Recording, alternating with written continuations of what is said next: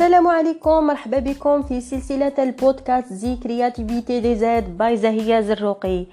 الحلقة الأولى في هذه السلسلة خيرتها باش تكون حول موضوع كيفاش تطلق مشروعك الناجح. انت ولا انتي اللي خيرتوا ريادة الأعمال، انت ولا انتي اللي خديتوا قرار مسؤولية إدارة حياتكم وإنجاز مشروعكم الخاص. نقولكم باللي راكم تمثلوا جزء من واحد إلى ثلاثة بالمئة من البشر اللي خيروا هذا القرار. ونعم، واحد إلى ثلاثة بالمئة من سكان الكرة الأرضية فقط المتميزون اللي خيروا هذا القرار. إذن وين ما كنتوا في أي بلد بكل الظروف نقولكم برافو برافو برافو عليكم اللي خيرتوا هذا القرار. انتيا ولا انتيا اللي خيرتوا ريادة الأعمال، نعم انتما متميزين. ونقولكم علاش دركا، علاش انتما متميزين.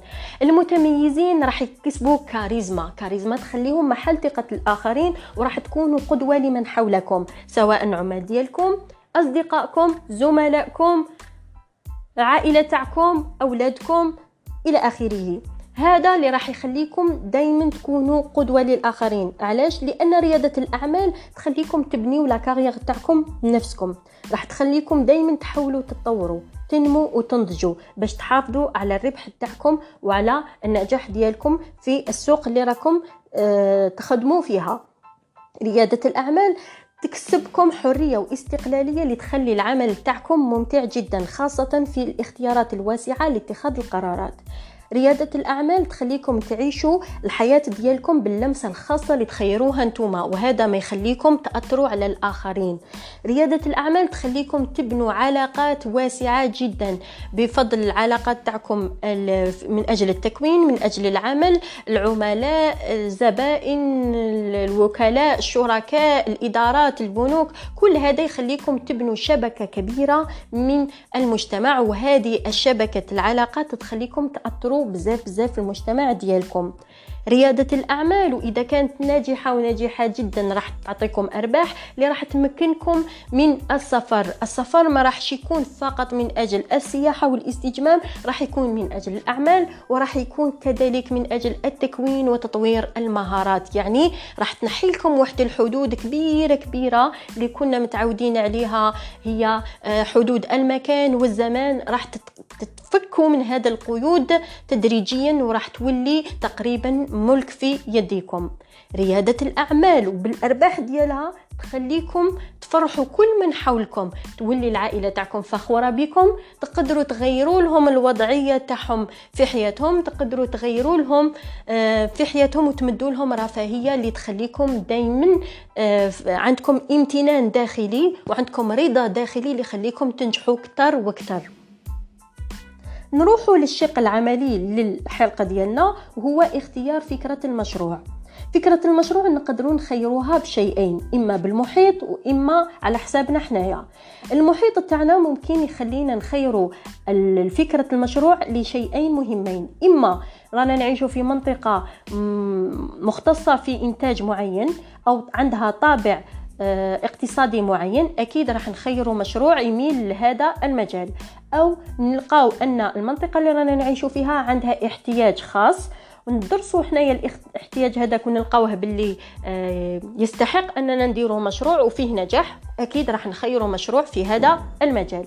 كذلك نروحوا على حسابنا حنايا الشق الثاني اللي راح نكونوا الثاني نخيروا فكرة تاعنا لشيئين مهمين، إما على حساب التخصصات تاعنا، تكوينات والشهادات اللي ديناها، كل واحد فينا عنده مستوى معين في التكوين، اما تكوين مهني جامعي او حرفه تعلمها ويعرف باللي روحه باللي يقدر يسترزق منها ويقدر يدير فيها مشروعه الخاص او عمل فيها ويعرفها ويلقى روحه واجد باش يدير عمل تاعو الخاص، اما هوايه اللي نحبوها بزاف وعلى بالنا باللي عندنا مهاره فيها والناس كامل يقولون باللي نتوما مميزين فيها ونحلموا باش نديروا فيها مشروع ديالنا الخاص.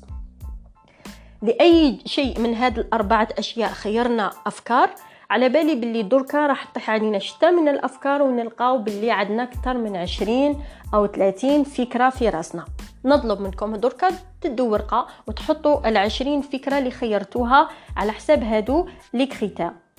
من هذيك العشرين فكره خيروا خمسه الاهم واللي تحسوها قريبه لكم بسبب ثلاث أشياء مهمة، وهي الرغبة والقدرة والفرصة.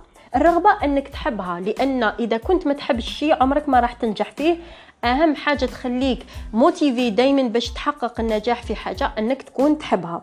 ثانيا الفرصة، الفرصة أن عندك لي موايا اللي باش يخليوك أه تكون عندك الوقت المناسب باش تطلق هذاك المشروع الآن. وثانيا القدرة، القدرة إما عندك المال إما عندك أه لي موايا تاوعك المادية. هذه كلها تخليك تخير خمس أفكار مهمة. هذه الخمس أفكار مهمة حطها في جدول، صن رتبها أفقيا في كولون، وبالموازاة حط إن كولون اللي فيها القدرة تاعك الرغبة والفرصة.